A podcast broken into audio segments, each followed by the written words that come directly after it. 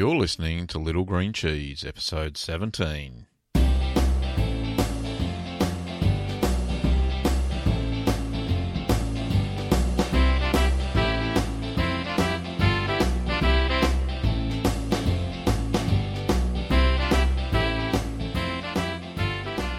Well, welcome back. I'm Gavin Webber, and this podcast is where you can learn about cheese making at home. Well, we've got a couple of topics this week.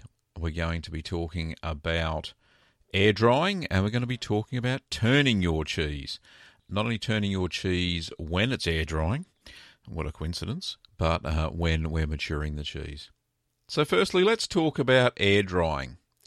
Now, air drying is quite essential for um, semi-hard to hard cheeses. And what the um, the home hobbyist or home cheese maker needs to do, they need to air dry their cheese and cheeses like uh, Caerphilly that I make, cheddars and and and those sorts of cheeses. They n- typically need about uh, two to three, maybe four days, uh, sometimes up to five, um, depending on the moisture in the air, the humidity. Uh, and what it does, it, it dries the outside of the cheese so that it is less susceptible to mold.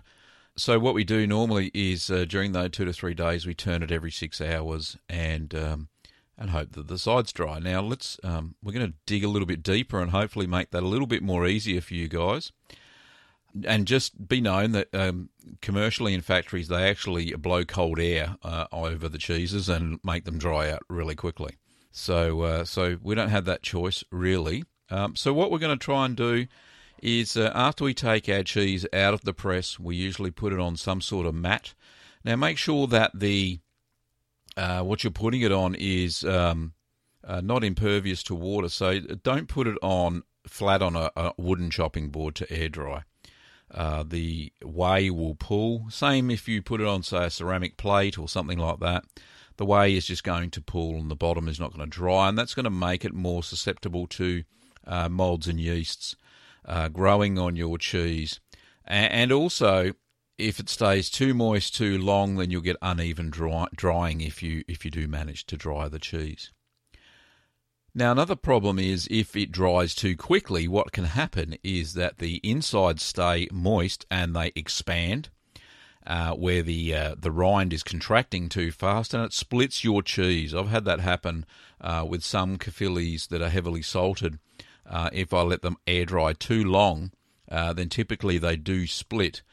And it's a bit hard to recover from that. Uh, the only way I've managed to do it in the past is to simply wax that cheese straight away uh, and you don't have too much problems. So uh, you know, wipe it over with a a, a, uh, a cloth that's soaked in brine, and then just pat that dry with some paper towel, and then and then wax that cheese.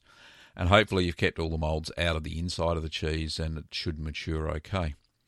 But let's try and avoid that. So you don't want to keep the cheese on on say um, plastic matting that has its weaving too close. Uh, that won't allow for the cheese to dry evenly on the bottom. Also, if you you put it on a wire rack, it'll probably, uh, and I mean uh, like a, a, a, baking, like you put cookies and, and, and biscuits on uh, that let them cool down. That is probably too extreme. It would make the cheese dry too quickly and probably crack again. Uh, what I find is the best the best solution, or one of the better solutions, is a bamboo sushi mats. And bamboo sushi mats can be used.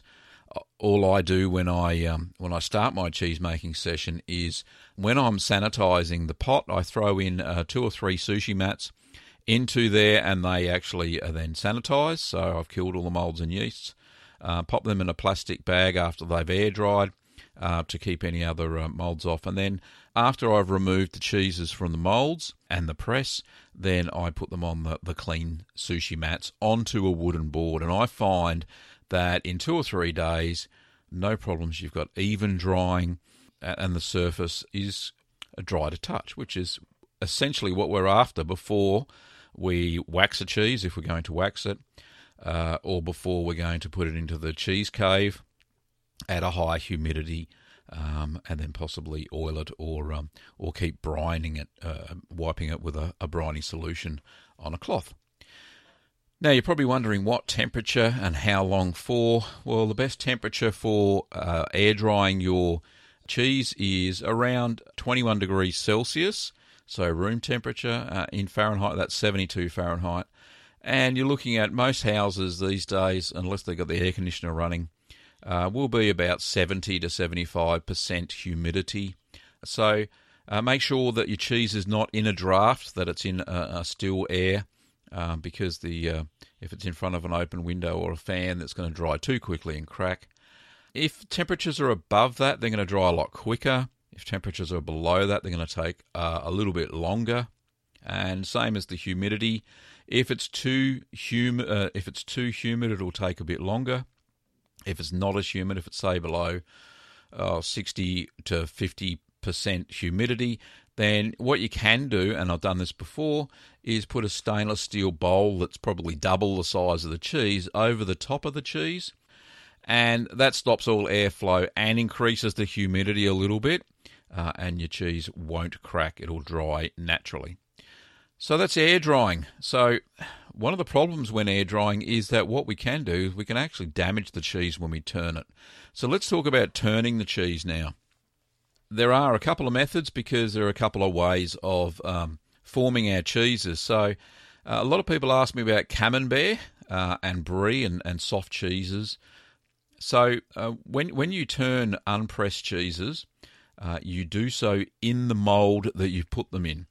There, there is usually a cheese hoop or a camembert hoop or a brie hoop, whatever you want to call it.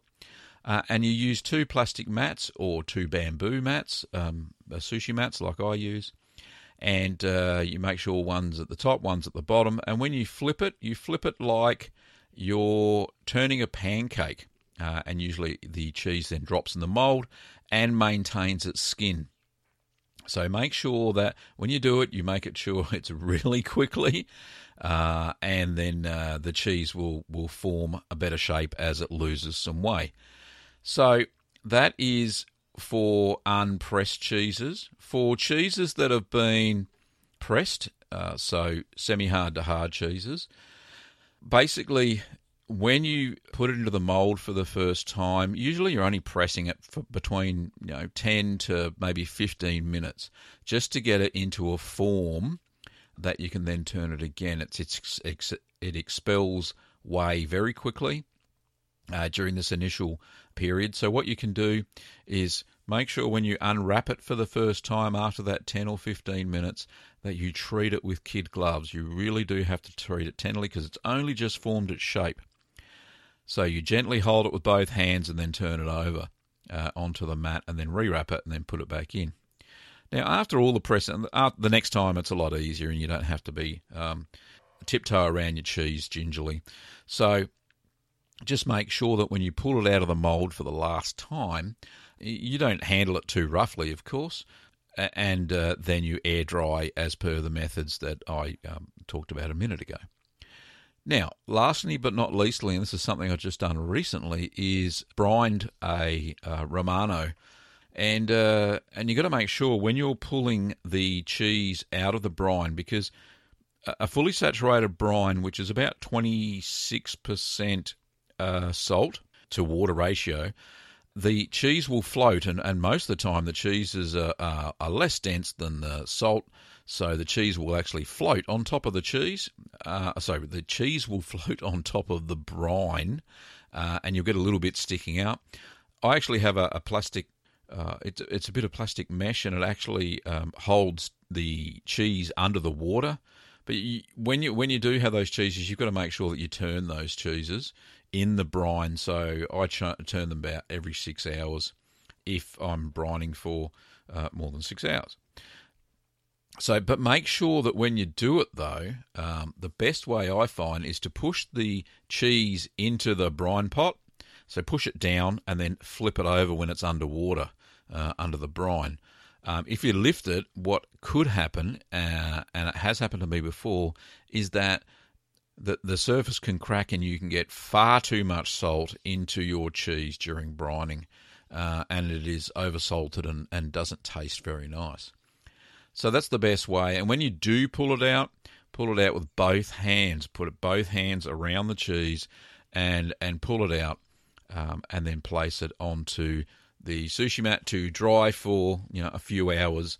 And with those sorts of cheeses, you pop them straight into the cheese fridge because they need to stay hard. Uh, and because they've been salted in a brine bath, they dry out very quickly in the uh, in the cheese cave. So that is methods of air drying and turning your cheeses. I've had quite a few questions of, about those that part of cheese making um, from listeners and uh, learning curd nerds out there.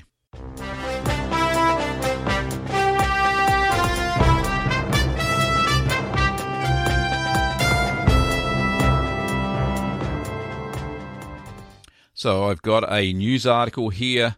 This is a bit gross, but uh, it has a lot to do with cheese. Uh, it's from the uh, website called Geekwinox. I'll put the address up in the show notes, but Geekwinox. And uh, it talks about scientists make cheese from armpit sweat and toe jam. Wonderful. Okay, uh, let me just read a little bit here. It's a bit crazy. Uh, for those who really like a good stinky cheese, one that smells as much like feet as possible, an exhibition at Dublin Science Gallery might be exactly what they're looking for, but for most of us, it'll probably just end up making us feel queasy. Self made is an exhibit of different stinky cheeses that tries to show us how the bacteria we live with every day aren't necessarily a bad thing. The pieces in the art in the exhibition start off the cheese making process like any other, but when it comes to adding that special something to give them their unique bouquet and flavour, cheesemakers go no further than their own bodies. Yes, that's right, the bacteria they use in the cheeses isn't your standard lactobacillus. Instead, it's swabbed from human armpits, belly buttons, and even between the toes a bit gross. Anyway, I'll put there's a video that goes with that, and I'll put that into the show notes. Um, unique, so bacteria that is all around us uh, is not necessarily bad bacteria, so it uh, it gives a new meaning to um, to cheesy mold. That's for sure. Anyway, I've got one uh, other little clip of um, news, and this is uh, from our favourite state in the United States, or Wisconsin. Um, so let's just play that now. Milwaukee may be taking the America's Dairyland image to a new level, using a byproduct from cheese production to cope with another Wisconsin icon, ice and snow. This is 95% salt. Cheesemaker Lenny Zimmel gives us a look at the nearly century-old Widmer's cheese cellars in Theresa, makers of handcrafted cheeses. The mild brick is the yellow, and then the aged brick is the white. And it's this byproduct of cheesemaking, the super salty brine water, that the city of Milwaukee is eyeing as a way to minimize their salt use and take a waste product off the hands of the cheesemakers. I think it's an excellent idea. Uh, another place for it to be utilized. Uh, where it wouldn't be going back into the system. Master cheesemaker Joe Widmer says the cheese brine would have to be filtered somewhat to remove any solids or fats before it could be sprayed on the roads using equipment similar to the sprayers already in use for the water salt mix that's a common preventative measure ahead of snowstorms. Widmer says his process already reuses most of his brine, so he couldn't provide much help to clear roads, but suspects bigger manufacturers would be glad to unload some. We use a higher uh, salt content, so we're, able to pasteurize it, reuse it, and just remove the solids. Uh, for a lot of other guys, uh, it, it would be a problem, so it would be good to utilize it on the highways. And Milwaukee's pilot program this winter will study uh, using that cheese brine on a small scale. But we've obtained this study that the city has done. And according to the feasibility study, it's thought that using the brine could one day amount to a reduction in salt use here by as much as 30% or about 17,000 tons. Well, that is amazing. So, using the brine that they soak their cheeses in, um, they're going to experiment in Milwaukee and uh, and clear the roads of snow and sleet. Well, quite amazing anyway.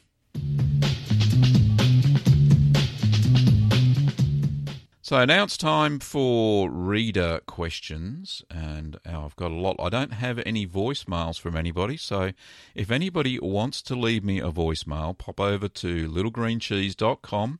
On the right hand side, there is the SpeakPipe uh, tab, and that'll pop out, and you will be able to leave me a voicemail from any computing device that has a microphone. So please leave me a voicemail question. Uh, I love to get them, and I love to reply to them um, here via the podcast, and I'll I'll leave a little courtesy thing on your uh, return your voicemail and tell you that it's going to be on the podcast and which episode.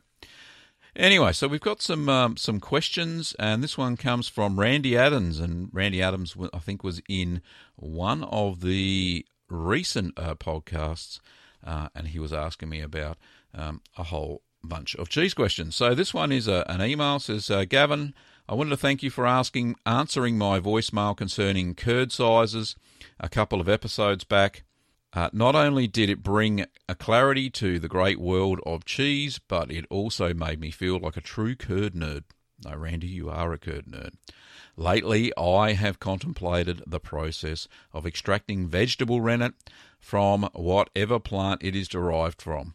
I was wondering if you have developed any experience in this area yet. Doing research, I found that people have actually made wild rennet from plants like cardamom, nettles, thistles, uh, with each having different sets of enzymes and properties for setting different kinds of cheeses. Anyway, he goes on to leave a, uh, a, a, link, and I'll post that in the show notes. Now, to answer your question, Randy, uh, no, I don't have any experience in making my own um, my own rennet. However, I do have a friend in Canada. Uh, his name is Ian, and Ian has tried to make his own rennet uh, with a little bit of success.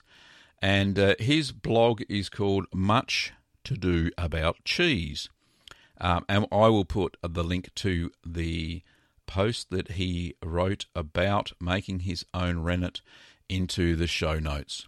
So hopefully that answers your question, Randy, and you can see some of the great things that Ian's done on his blog as well. So the next question comes from Ida, who calls herself the Enabling Cook. Uh, says, Dear Gavin, I've learned so much from your blog, ebooks, and videos. I currently have your Cotswold with chives and onions aging in the cheese cage. Cage, cave. It's been almost six weeks, so I'm looking forward to cracking it open soon. Yesterday I made the Italian bag cheese from your ebook. I like the basic taste of the cheese, but it is so salty. So salty. You say it's a very briny, uh, very salty brine, and that it is. Is it possible to reduce the salt in the brine without harming the cheese, or is it possible I did something wrong? I did weigh the salt.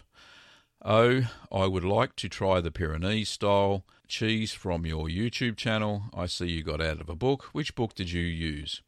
Thank you. I'm looking forward to possibly some more video tutorials. Ida. Well, thank you, Ida, for your question. Um, in relation to the Italian bag cheese, yes, you can lower the salt content of your brine. That is no hassle. You just have to eat the cheese quicker. So if you say only use half the amount of salt in your brine uh, and brine it for the same amount of time, then make sure that you devour that cheese um, a lot quicker um, because it does not have as much salt that is um, controlling the uh, lactobacillus bacteria from multiplying and making the cheese more acidic. Now, as for the Pyrenees style cheese or Ossau-Iraty, uh, that cheese recipe is in my it's in my cheese book. Um, so you can have a look in uh, my cheese book. You can go to uh, littlegreencheese.com and uh, go to the my cheese book tab up the top, and it's called uh, Keep Calm and Make Cheese The Beginner's Guide to Cheese Making at Home. And that has that recipe and many, many of the recipes that I list for free on the blog. In fact, I think it might even be on the blog. So just go and have a look there at littlegreencheese.com. And thanks very much for your question, Ida. Now, I've got another question here, and this one is from Floris. And Floris says, Hi there, Gavin. Thank you for your podcasts. It has given me the confidence to try and make my own cheese. Today was my very first attempt. I bought a cheese making kit and tried to make feta to see how I'd do. Things went okay, but my curds didn't set properly. But I soldiered on and put what I could in some feta molds. I remember you talking about putting curds in a cheesecloth and hanging it on a stick between two chairs. So I put the curds that were too small to scoop out, which was quite a bit, in some cheesecloth and hung it between two chairs. What do you think I can do with the leftovers? Thank you for your time and hope to hear from you soon. Sent from my iPad. Well, thank you very much, Floris, for your your email. Really, um, you won't be able to make feta out of it. Uh, and you probably haven't by now because I did actually reply back to your email. Uh, you can save it and probably turn it into a nice ricotta or a cream cheese because it does have a starter culture in it. If you hang that and drain a fair bit of the whey out of that, uh, and then add a little bit of salt, maybe uh, a teaspoon, uh, maybe a teaspoon and a half of cheese salt to that, mix that through thoroughly.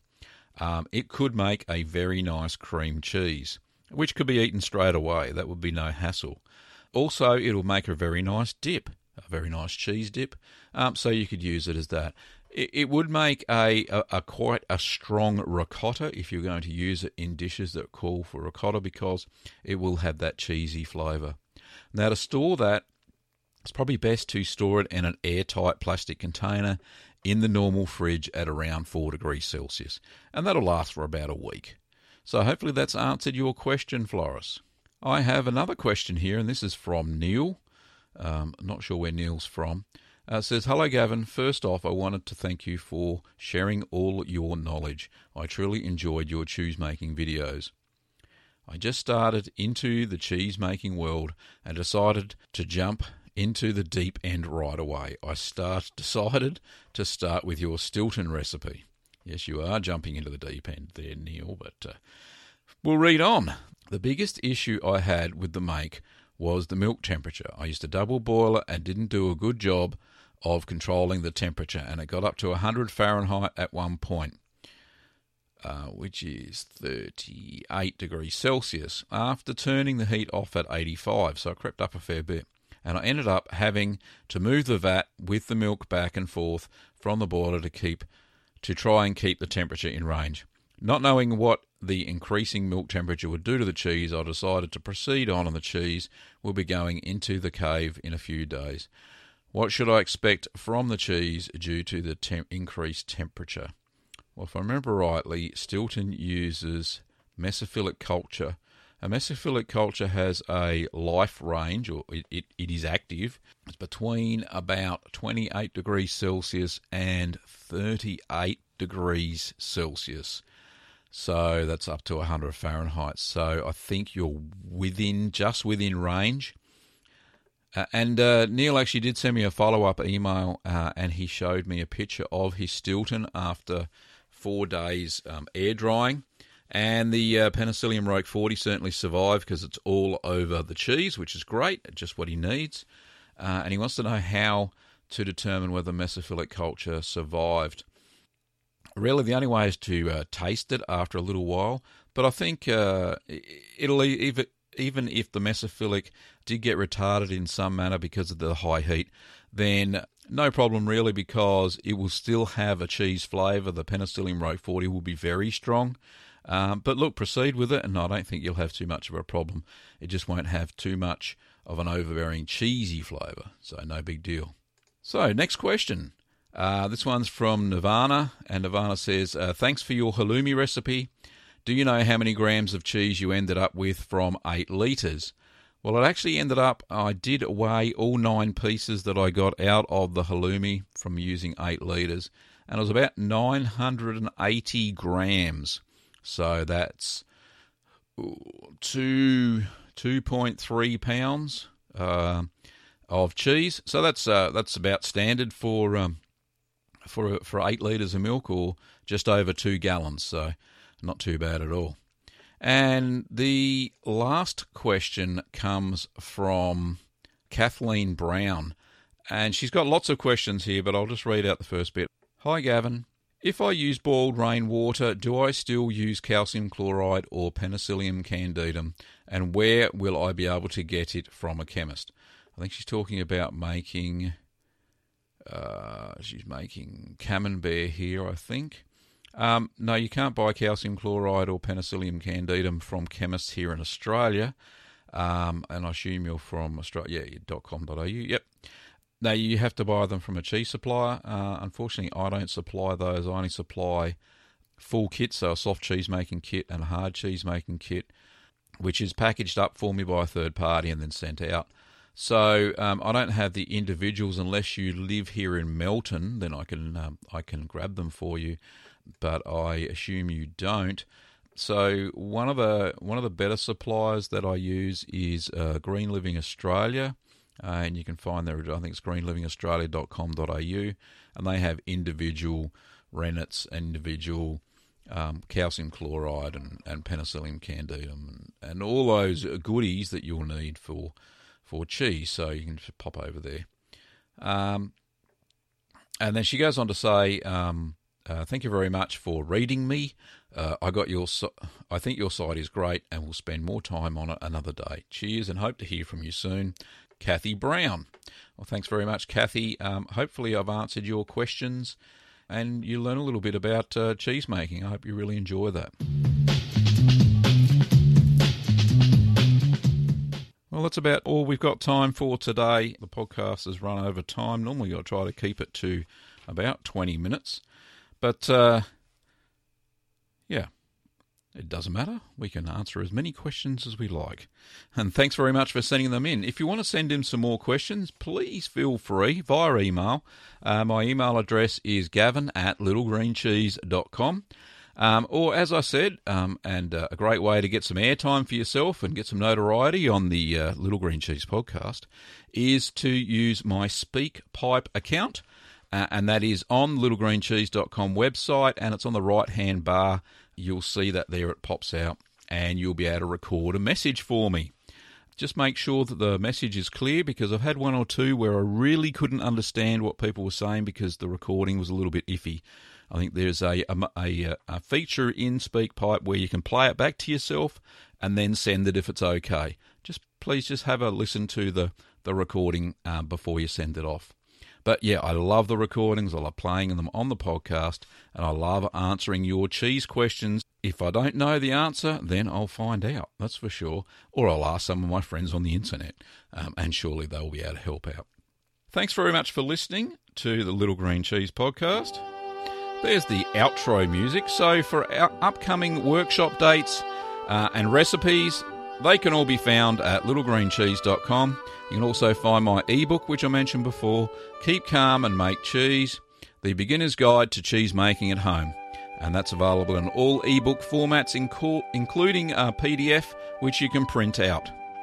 Uh, you can also find all of my cheese making YouTube video tutorials within the ebook or on my YouTube channel. Just go to the Little Green Cheese uh, blog to find the link to that. Thanks for listening, Curd Nerds, and stay tuned for the next ex- ep- the, yeah the next exciting episode of the Little Green Cheese podcast. During this podcast, you heard royalty free music by Kevin MacLeod. I played Malt Shop Bop, News Theme, and Call to the Dairy Cows.